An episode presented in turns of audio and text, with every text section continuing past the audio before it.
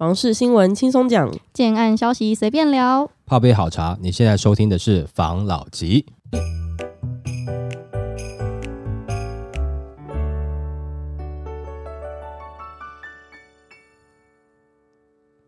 关心你的房事幸福，我是房老吉。我是大院子。我是茶汤会，今天我们要来分享南二都的新闻，因为现在不是全台房市都降温吗？嗯，南二都尤其的冷是吗？南二都房市最冷十月，投资客没赔就下车。台南跟高雄的十月买卖移转栋数出炉，南二都延续上月表现，皆成年月双减。本月高雄买卖移转月减七 percent，年减三十七 percent，是近五年同期首度跌破三千栋，为近五年最冷的十月。那台南的十月买卖移转栋数月减七 percent，年减二十一 percent，也是近五年最冷的十月。那就有高雄的转专家跟台南的专家都表示，那高雄专家说说，南二都受产业建设力多，去年的房市整体表现亮眼，尤其高雄在去年此时，台积电设厂效应正起风，房市价量开始上冲，创下历年一战最佳的十月表现。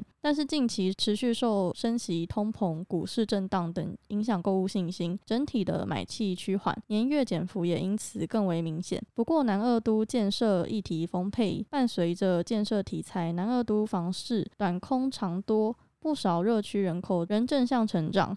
蛋白区低总价物件对首购族群来说仍具吸引力。那他也有表示，现在成交的关键其实主要仍在价格。那房价若有下修的空间，将更有力带动地延买气回温。那就有另一个台南的专家表示，近期整体待看，来电询问的物件量都有明显的减少，观望的气氛浓厚。不少投资客群已不求获利，只要没有赔就下车。不少已尾售一段时间的屋主已开始愿意降价让利。因此，对购屋族来说，此时可多关注市场资讯，掌握时机，更有利于进场。嗯他这个投资客要求不赔就好嘛，嗯要，只要求下车嘛。对，然后已经委托一阵子的屋主是希望稍微降价求售嘛，嗯，投资客很快就变成那个屋主了。对，没错，那现在这个阶段，我想问啊，嗯因为很多人都说，现在去接这些投资客的盘，如果是投资客的话，就被当韭菜割嘛。嗯，可是真的会吗？你是自助客还是投资客？投资客如果你是投资客，你去接，那你真的是头壳有问题。你不是投资客，你是头壳有问题的人呐、你投资客，你为了目的是什么？你为了长期持有吗？长期持有是有机会可以接，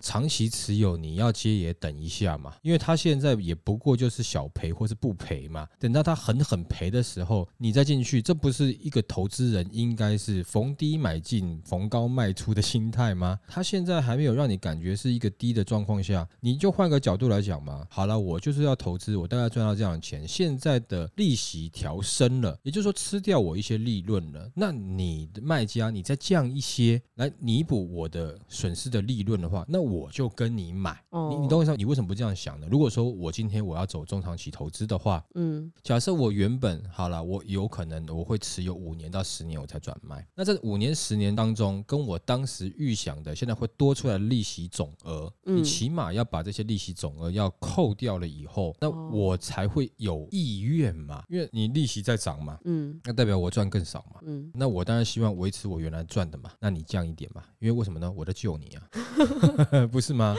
之前也很多的自助客，或者是说有些投资者啊，你把后面接手当韭菜嘛，那个时候大家很可怜呐、嗯，你讯息落后的话，你就是韭菜嘛。但现在不一样啊，立场就转换了。现在是我是救命恩人对，没有错。你也可以把那个时候的投资客当成韭菜。那那个投资客最可怜是什么呢？当时他接的时候，他可能不是第一手，他已经被人家当韭菜割了。最后他要卖的时候，又在被人家当韭菜割，那天生韭菜。最衰的就是这个，有没有？哦，嗯那这也没有办法啊，因为当时你的心态，你也是抱着投资的角度进去嘛，投资就是会有赚有赔嘛。嗯那现在如果说你是要走比较中长期持有的话，我不觉得这个时间现在啦是你的时间啦，可以再等一下。但我不是说要到最低点买，那最低点你实在是太难判断了，有下修一段就可以买了，而且也不知道像之前有些专家讲说啊，选后可能还会有一波的涨势啊，现在看起来好像也没有人这样讲了嘛。嗯大家觉得好像不会有了，那不管怎么样，那你房市再降一点，降到你觉得还 OK 的时候，你再进场了，这你凭自己去判断了。你不要选择说我要到最低点的，不要。但是你在现在才刚刚开始松动，你就进去，也许你可能踩到很对的时间点，但是那个绝对不是你的评估，一定是你的运气。哦，嗯但你都靠运气，你难免有可能会亏到钱嘛。那如果说你以评估来看，你有的时候评估你会没有赚到，就是说啊，我本来可以多赚一点的，但我现在少赚一点的，那还是赚。嗯啊，就是你投资立场，你就是绝对我以赚为优先，没有想说要赔啦，尽量就是我少赚多赚这样子为优先嘛，或者补赚，但是不会到赔这个字啦。但我们目标希望是这样子嘛，嗯哦，所以如果说是以投资的话，当然现在就还是稍微再冷静一下嘛。嗯，那以自助客呢？自助客我就觉得还好。可以进场逛逛了。对啊，可以啊啊！如果你真的有急的需求，或者是说你现在就想要直接进去住，那我觉得可以啊，你就可以直接进去啦，你就可以直接接手啦。但是这个直接接手有两个地方你要注意，如果你是蛋壳区或是蛋白区比较稀一点的地方，没有那么浓的地方，好，我这样形容我不知道听没听得懂，大概是这个意思啦。那你再等一下，因为它有机会下降，那你就再等一下嘛，或者跟他再大口杀价杀用力一点嘛。哦，但是如果你比较精华区一点的话，你现在稍微被贵一点点，你就进去了也没关系啊，也不会贵到很多啊。因为精华区的话，事实上它会涨上去啊。现在状况是可能那个卖家他跟不过啊，嗯，但是万一真的哪一天他愿意有朋友借他钱，让他跟过了，那跟过了以后，那他可能就不想卖了，因为如果是精华区，他就会知道我这个之后一定会涨。嗯如果你只要是地段还不算太差的，就赶快进去吧。那如果说地段不是那么好的啊，但地段很差的，你就不一定要买。嗯那嗯地段没有那么好的话，你就可以在议价看看，或者再等看看，或者再谈看看，这个都有机会啦。那更何况我们讲说过段时间会二三十万户要倒出来嘛，哦，你就可以再看一下啦。但你还是要去到银行去评估一下这个价格，你是可以贷到几成，你自己个人可以贷到多少嘛，贷款会不会过嘛？嗯你就先了解一下，不然你不要傻傻就直接哦耶，我自助客，现在说我来救你喽，这样然后就进去傻傻买。本来是要当救世主的，后来变成还是韭菜。好惨哦。还是被收割，所以现在就已经看到真的是下修了嘛。他刚刚有讲到说，长期看还是好嘛，还是会涨嘛。对啦，你看拉长期，你要拉多长啦？啊，但它是真的是有真实实际产业进驻，会带动工作就业机会。的确，那个区域会涨啊，但它的前提是像台积电这样子的护国神山，这样子的科技产业就发展都是好的嘛。那现在的状况是你敢确认台湾的高科技或是半导体产业一定会是好的吗？现在国际的局势看起来有那么一点点令人担忧嘛。不管是美国找了韩国三星要联合也来开发半导体产业嘛，或者是他邀请台湾的台积电到美国设厂嘛，或者是日本现在也打算要开发自己的半导体产业嘛，然后再来是中国大陆也有在开发自己的半导体产业嘛，等等的嘛。那你之后会不会还是一枝独秀？那就不知道了。嗯而且你看这一次美国对于中国大陆的经济制裁，然后从经济制裁慢慢要变成是科技制裁，那你可以看感觉美国可以联手这么多个国家对于大陆做这样的事情。那万一我们一直垄断，譬如说高科技的市场，你觉得美国不会用一些手段来逼我们释放出一些技术吗？他一定是为美国立场着想嘛？我没有要赚你这个钱啊，但是你要让我其他地方有，因为我不想要这东西被你掐着嘛。而且你要知道，近代的所有的科技发展都是来自于战争的应用，包含我们在用的网络啊、无线电啊、手机啊、GPS 啊，这些东西当时都是为了战争而开发的啊。嗯尤其像网络，现在大家都在用的，当初是为了战争而开发的啊。所以说，包含你现在的晶片都是战争应用啊。以前的人类可能是为了要造福人群而发明很多新东西，但近代的人类的进步哦，好像都是为了要攻击其他人啊，哦为了战争而用，要为为了摧毁文明还是摧毁不知道了，反正摧毁的角度出发，然后来开发出很多新的东西啊。所以这些东西都是一开始就战争应用的啊。所以你觉得晶片跟经济对于美国，他会认为这是一个很小的事吗？不过就几个晶片而已。你在你的立场，你觉得是手机里面的晶片或汽车上面的晶片，对他们来讲，他们觉得这是战争用的啊、不管是火箭、然后飞机、坦克等等的这些东西，它需要嘛？嗯感觉上，台湾的半导体业也不会一直维持着全球一枝独秀啦。尤其在美国这样子，大国没有在跟你讲道理的啊、嗯大国讲的就是道理。你你懂我意思吗？所以说，那这边他们的未来两个区域的发展是不是都能够如预期，长期都是看好？但你目前的状况来看，好像是会，但是好像有一些国际的一些局势又让你觉得有点担心。嗯那前段时间这个房市这么好，那也很正常。现在其实你说下降，我也觉得只是大概回到比较正常。为什么呢？因为前段时间外地的投资客多嘛，嗯或是本地的投资客也跟着一起去炒作多嘛，就投资客多啦。那你现在还会再去看还去买，那可能就是真的是自住的啦。对，前段时间可能也有一些是自住，我不觉得说好像我再不买房价会更高了，就跟风进去买。但现在可能在看的就是真的比较偏纯自住了。嗯你真的说它的需求啦有下降吗？其实没有下降，而是前段时间的一些需求是虚的刚虚的刚需，那么虚刚需突然跑出来，我觉得哎、诶我有这个刚需，我一定要到台南买一间房子，我一定要高雄买一间房子。你为什么有这个需要？没有，这个是我的刚需。可是你人不是住台北吗？对。但是我在台南跟高雄有这样子的刚需，是不是？这个自以为的刚需啦。长期来看，也许他讲的是有道理，不过我觉得当中还是有一些变数，还是要谨慎。那现在去看的，如果是你是自住金华区的话，当然你杀不多哦。但是如果说是蛋白区的话，真的你不要客气杀。好，如果你是自住客的话。嗯好不好？那如果你投资客你是走中长期的，那你也不用我讲，你自己都会去看，你都有能力走到中长期了，你大概是有点实力，而且有点经验的，自己会去看。那就怕是这种没有经验，你现在还要走短期的，还要再跟风，还要去当韭菜的。那既然你生而为菜，那就 那就没办法，那就鞠躬尽瘁啊，当菜当到底嘛。嗯，这个给一个小提醒啦。好，好，来下一则。房市极冷，谁会先降价？专家表示，犯下这种错误的人。那房市自三月起交易量一路萎缩，十月进入传统旺季，但遇股市下挫，交易仍无起色，期待降价的气氛浓厚。到底谁会先降价呢？房市专家就表示，此刻建商降价不会是财务问题，而是个案产品定位错误导致销售困难，只好降价应应。那今年房价挺得住七大利空不跌，一定有市场支撑基本面。那成屋市场刚性需求稳健，一到九月交易量小缩一点九九 percent，预售市场明显受投资客到货，市场多杀多。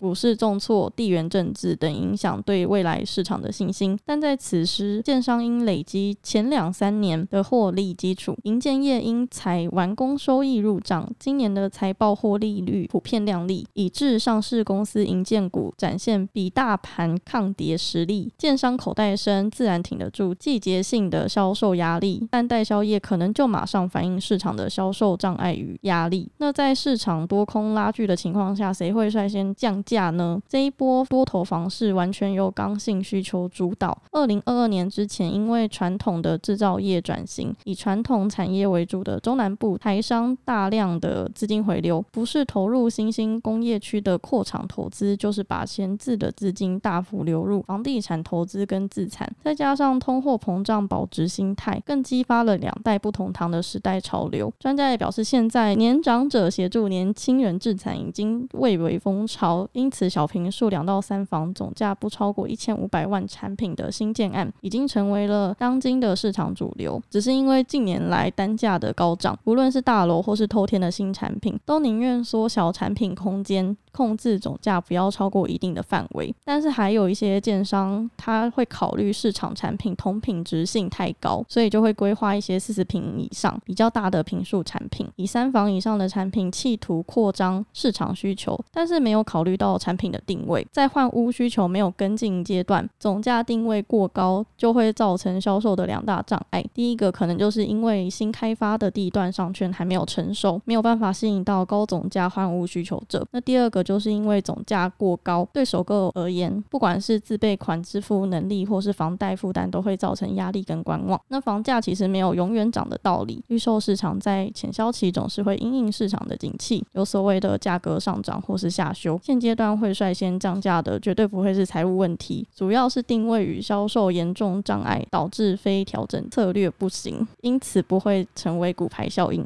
他这个新闻，我突然想到一个很讽刺的事情。记得之前在房市很好的时候啊，那时候就有说，哦，现在房子会涨啊，是因为工料双涨。现在工料跌了吗？那房子凭什么？所以之前那都话术啊，是啊，那你事实啊也是话术啊。虽然工料双涨，还是保留了这个相当可观的获利空间吧。基本上涨的时候，他一定要找借口跟你涨啊，跌他哦不会那么快跟你跌的啊、你跟他提他不跌就不跌啊，但是他涨的时候，他可以跟你这样讲啊。但是那个时候的热卖的气氛是大家也买单嘛，嗯就接受啊，对。但事实上有没有涨？有涨啊，那跌他不会跟你跌嘛，那我们之前也讲过嘛。好，那你刚才讲的这个，就是说他现在的状况，他认为是产品规划的问题，不会是财务的问题。前一阵子不是还讲说有可能会有烂尾楼的事件，不可能完全没有财务的问题啊，一定有一些也是有财务问题的啊。他的房子如果说要盘给其他建商，如果其他建商不愿意盘呢，那你不就是自己降价卖了吗？这是一定会有的啊，不可能完全没有啦。这第一个啦。那另外一个，你说产品规划错了，产品规划错，这跟景气你怎么样无关，你规划错，你就是会要降价卖啊。而且他刚刚讲的状况，我觉得你说以比较大型的建商或是比较有经验的建商，他不太会去犯这样的错误啦。会犯这样的错误的，也许是这几年你可能像之前我们讲，有些投资客他自己转做建商，或是这种营建业他突然转做建商，就是在这两年的过程中，他因为房市热，他开始转做建商，这样子的新年轻建商，他才有可能去犯这样子的错误啊。不然的话，你说一般的经验建商，他怎么会这样子去推产品？不太可能嘛。但是你要大平数，那你就要卖给谁？通常是有点钱的人嘛。因为有点钱，他会在意什么？他周遭要什么等等的，你会考虑进去啊。好，那你跟我讲说你要大平数，但是你要卖给年轻人的话，好，那年轻人他的总价就是一个问题啊。你也许你单价不高，高可是你平数一大，加起来总金额太高了，那他也买不下去啊。这个又不是说特别高深的问题，这个算蛮基础的吧。所以也就是说，他可能通常会犯这样的状况，可能是太年轻的建商，或者是说他是非长期在业界的专业人士而组成的建设公司，才会有这样的状况。有些人有一点点钱，他就自己出来弄建设嘛，觉得现在好赚嘛，他才会去规划这样的产品啊。不然的话，怎么可能会去规划像这样的产品？你用最简单的，你去查一下嘛。好，我们就像是从今年七月到九月的一个调查数据你来看了哈，全国啦七八九，我们就以九月份来看好了。九月份有没有它的主力的总价大概是在全国哈，平均是在一千八百九十九万，也就是一千九百万，但是一定是被几个城市拉高了。那我们就先来看嘛，但第一个一定是看台北嘛，北市嘛，北市的主力总价其实是在三千八百一十四万，它在八月份的时候还在四千四百万哦，那但是到九月份回到三千八，它七月份的时候也是三千八，也就是说整个北市它的主力总价范围就是在三千八百万上下。那再来呢，新北呢，新北的主力总价大概是在一千七百万，九月份的时候，八月份呢是一千九百万，其实你都可以看到下修了，一千九百万降到一千七百万。那再来就是你看到的是桃园，桃园它是在呃八月份的时候一千九百万，但是呢，它这个九月份的时候还是一千九百万，只是少了一点点，反正是一九六七降到一九五五，那边的需求跟价位还是一直维持在大概那个范围。不过它销售户数下降很多，为什么？如果你往回看到七月，它七月卖了四百零八户，成交户数了，八月份二十一户，九月份六十四户，其实数量都下降很多、哦，这下降的数量是有点大的、虽然说它价格感觉你好像持平，可是因为你成交户数的量整个下去了。那再来我们看到新竹，新竹的它的主力的总价，你想想看新竹哦，很奇怪，它在七月份的时候是三千一百万，八月份的时候呢两千四百万，九月份的时候呢又拉到三千六百万，你感感觉它是上涨，是不是像我们之前讲的一样，新竹还会有微微涨？不过它的成交户数啊就有下降啦，对？它七月是七十四，八月是七十二，但是九月份只有六户，所以它的成交比也是这样，它的价格没有下来，它成交的量有下去了，价格还没有下来，价格好像还上去哦。那也就是说，这个是可以看一下新竹它的成交金额跟台北只差两百万呢、对啊，我刚才就是在看这个，台北是三千八，而新竹是三千六，所以新竹其实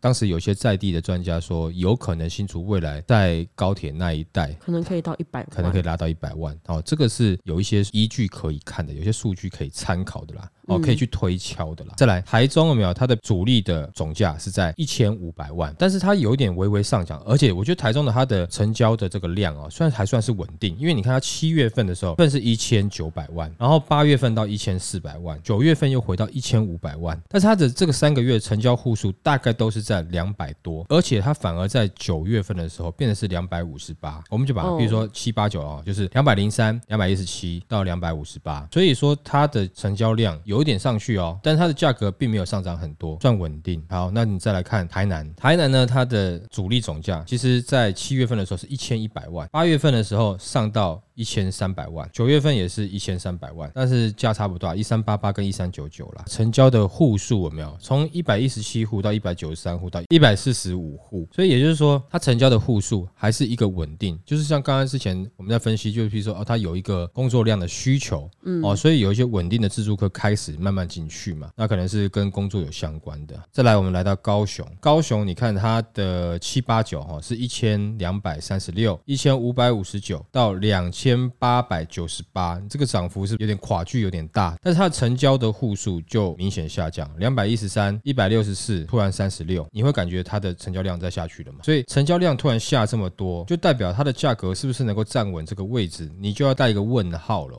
你像看台中刚刚它的这个价格，譬如说它是两百零三、两百一十七、两百五十八，那主力的总价范围是一千九、一千四、一千五，所以一千四、一千五，感觉还有这两百多户的成交量，这个价。个一千四、一千五的主力的总价，在台中算是稳定的哦。就是哎，你可能在这个总价带，你感觉你不用太担心。那台南的话，你感觉是在一千三百万哦，这总价你是不用担心。可是高雄就会感觉哎，这个好像炒作多一点点，所以它的两千八百九十八万，也就是两千九百万这个价不是能够站很稳的。感觉它的大概总价应该还是在哦一千四、一千五左右，是它真正比较能够接受的价格。那刚刚还有看一个新竹嘛，三千。六，它就只有掉到六户，所以大概我觉得这个价格也不太好站稳，因为这个都已经接近他们豪宅能够选择性信用管制的这个金额了嘛。也可能是因为其实新竹那边的购物状况啊，其实以首购居多呢。这这两年对不对？都是很年轻的工程师，但几岁那一上次讲嘛，几乎都是八字头的。说错了，是对八字头的那哎八字头那群人嘛，所以二十尾巴三十出的那一群人在买，所以年纪蛮轻的，那价格拉到。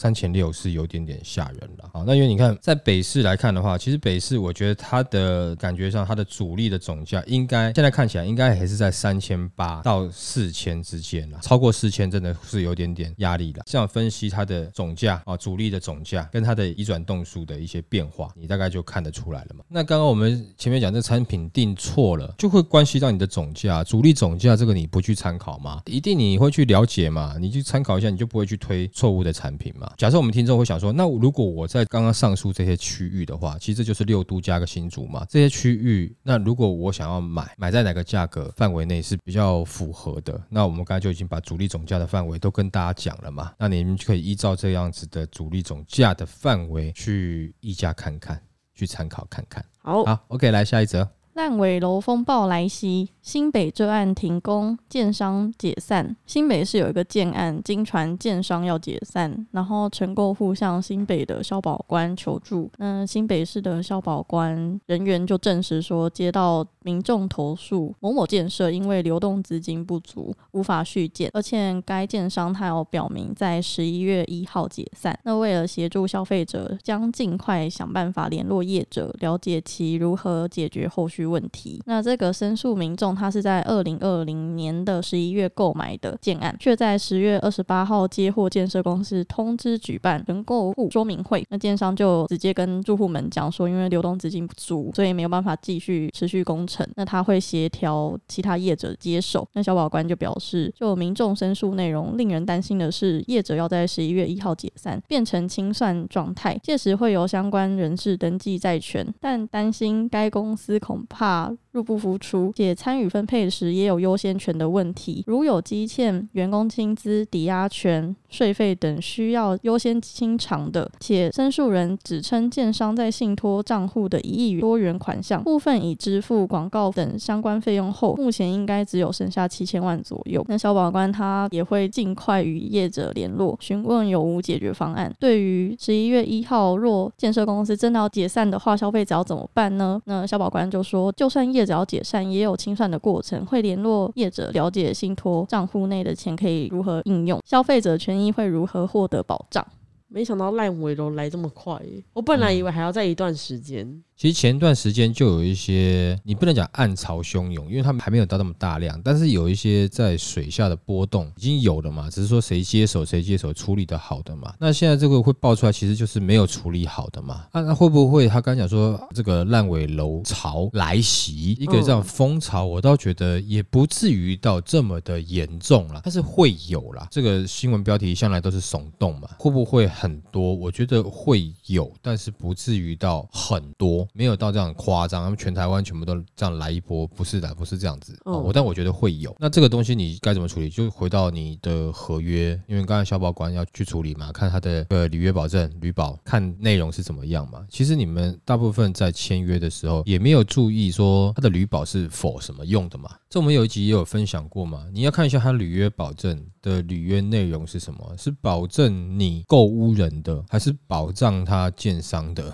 还是保证他盖的时候这个建筑物啊，或者是下包厂商的，这个你要去查一下他履约保证的内容到底是履约什么，不是说他有有用履保都全部都是为了你。消费者好啊，所以他可能紧急可以动用的一些资金，只是让他去完善，或者他后续去收尾而已啊，并不是把这个钱拿来做赔偿或者等等之类的问题啊，你没办法动用啊。这个我觉得这个建商如果他愿意开说明会跟住户讲，其实也算是处理到目前为止还算是有担当的建商啦。因为以前有的就是他就突然就不见了，你就找不到人了，跑路。对啊，真的跑路啦，就大陆啦，不然有的就直接宣布破产啊。他名下也没有任何财产啊，你要拿他怎么样？他有收入他就还你啊。啊，之前不是还有传说这个就是有建商就是盖不完嘛，跑去大陆嘛，被一堆人找就算了，他还好像有签到一些民间的团体嘛。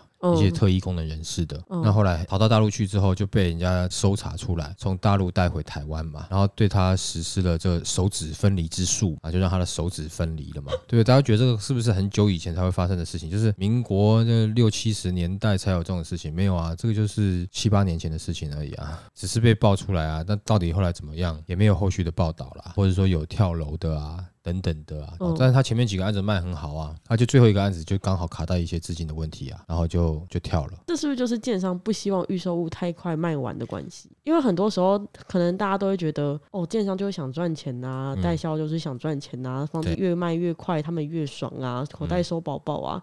可是如果预售物太快卖完的话，可能就会造成后面的运转有问题。有可能啊，就讲，譬如说像现在，当然第一个你工料双涨，你的资金可能周转也有问题嘛，因为你的成本提升了嘛，然后再来一个，如果销售不如预期，景气变化，嗯，或者是景气变了以后，那有一些这个要交屋的时候，他就不交屋，就是有太多的状况。因为建筑业通常以以一般大家来讲，但有些建商可以赚得很高。那我以大家平均来讲，也许他的利润大概在三成左右啦，但是他要承担的这个风险金额就蛮大的嘛。他整栋楼要盖下来，譬如说你现在随随便便，因为土地成本上升的关系嘛，那你。营建成本也上升嘛？你随随便便现在推的案子很多都是十亿、二十亿的啊，对你总销七八亿就算是小案子啦。你十亿、二十亿，你看区域嘛？那北市的话，十亿、二十亿也不是大案啊，就小案子啊，是不是？那你如果说稍微大案子的话，北市随随便便你在四十亿到六十亿跑不掉吧？而且尤其这段时间上涨，有很多区域大部分推的案子都是破二十亿的总销啦。那你要去准备的资金不就是比较高了嘛？它也会有这样的压力啊。那就其实讲实在话，就怕你的钱转。不动了。当你的钱转不动的时候，这个明明是赚钱的，你有可能盖到亏钱啊。那这种有些通常会发生在有时候是比较新兴的建商或者中小型建商上面。那新的建商可能就是他不是很清楚说这个钱周转对于一个银建业有多重要。你案子亏钱，你不一定会倒，身上现金流不够，你会倒。那结果你看起来，哎，你案子很赚钱，可是你现金流不够，你就倒了。就是有些可能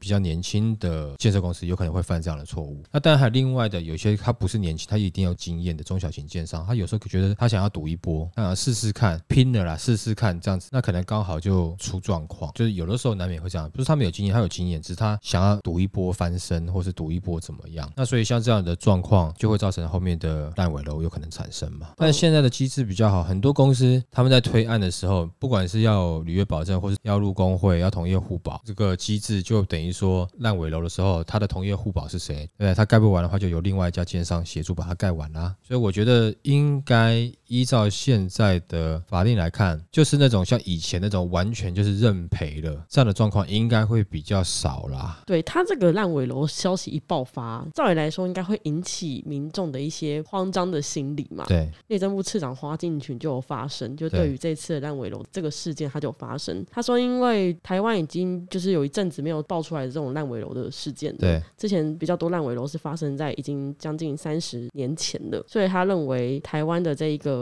预售屋的续建机制要再做强化。内政部有在讨论中啊，讨论以后结果会跟大家报告。但是我觉得他应该现在会依照这各个工会有没有，他们也会去协助啦，求助于工会，可能就会有别的建设公司就愿意接手了嘛。可能有的代销公司就直接接手了，因为以前有这样的例子啊，就是有一家公司，他可能在景气好的时候，他卖了，他有赚到一点奖金，然后后来就是他听到哪一家建设公司有没有，就是可能有烂尾楼的现象，就他以代销的身份直接跟你吃下来啊，然后就借由这个案子，他从代销身份转成建设公司，变成建商，哎，从乙方变成是甲方了，也有这样的事情啊。那他这个代销如果要吃掉这建设公司的这个房子啊，对，他是要用这个建设公司的名义继续卖吗？还是没有？他一定要成立，对他就要成立一间新公司啊，然后就直接把它就是吃下来，然后继续去盖完它哦。那可能要把它原来的厂商全部都找回来，怎么样去接下来付款啊等等之类的啊，然后找住户来再开个会啊，有谁来接手啊？接着把它盖完啊。有这样子也不错啦，对消费者比较好。对啊，你至少房子盖完了，其实这样的话变成是那个代销转成建商，从乙方变升级变甲方了。那你住户也有房子之后可以交屋嘛？那原本倒的建设公司，那可能就是至少你不需要再去面对后面的问题了嘛？就收了这样子啊，等于这样子的结果，也许是一个三赢的局面呐，对？也不会只是只有建设公司会去接了，因为以前就有过代销公司有去接的啦。刚好在那几年房市不错的时候，他卖房子真的是有赚到不错的奖金，然后呢，他们的股东也都有赚到钱。那接下来要接建设公司的时候，股东也愿意啊继续投资进去，因为对于这些股东来讲，这个房子是赚钱的，因为它只是资金流转不动，所以它就有问题了嘛。所以那我只要让它资金流转得动，那这样子的话，是不是这个房子好了以后？钱就变他们赚嘛，对于他们来讲是看起来感觉是稳赚的啊，只是资金你愿不愿意让它的金流能够流动起来、转动起来，让这个案子完成嘛，就只是这样子而已啊，不至于太担心。以现在的台湾来讲，有这样的风波是会让你累、让你烦，但是还不至于到像以前这样，就是真的就是烂到你最后要想办法自己收尾了啦。哎呦，我也不要讲那么绝，就是说这样状况可能会比较好一点，因为毕竟我们在进步了，然后就比较少一点点，不会这么严重。ok 那我们今天就分享到这边喽好。谢谢大家收听这一集的房老吉。拜。拜。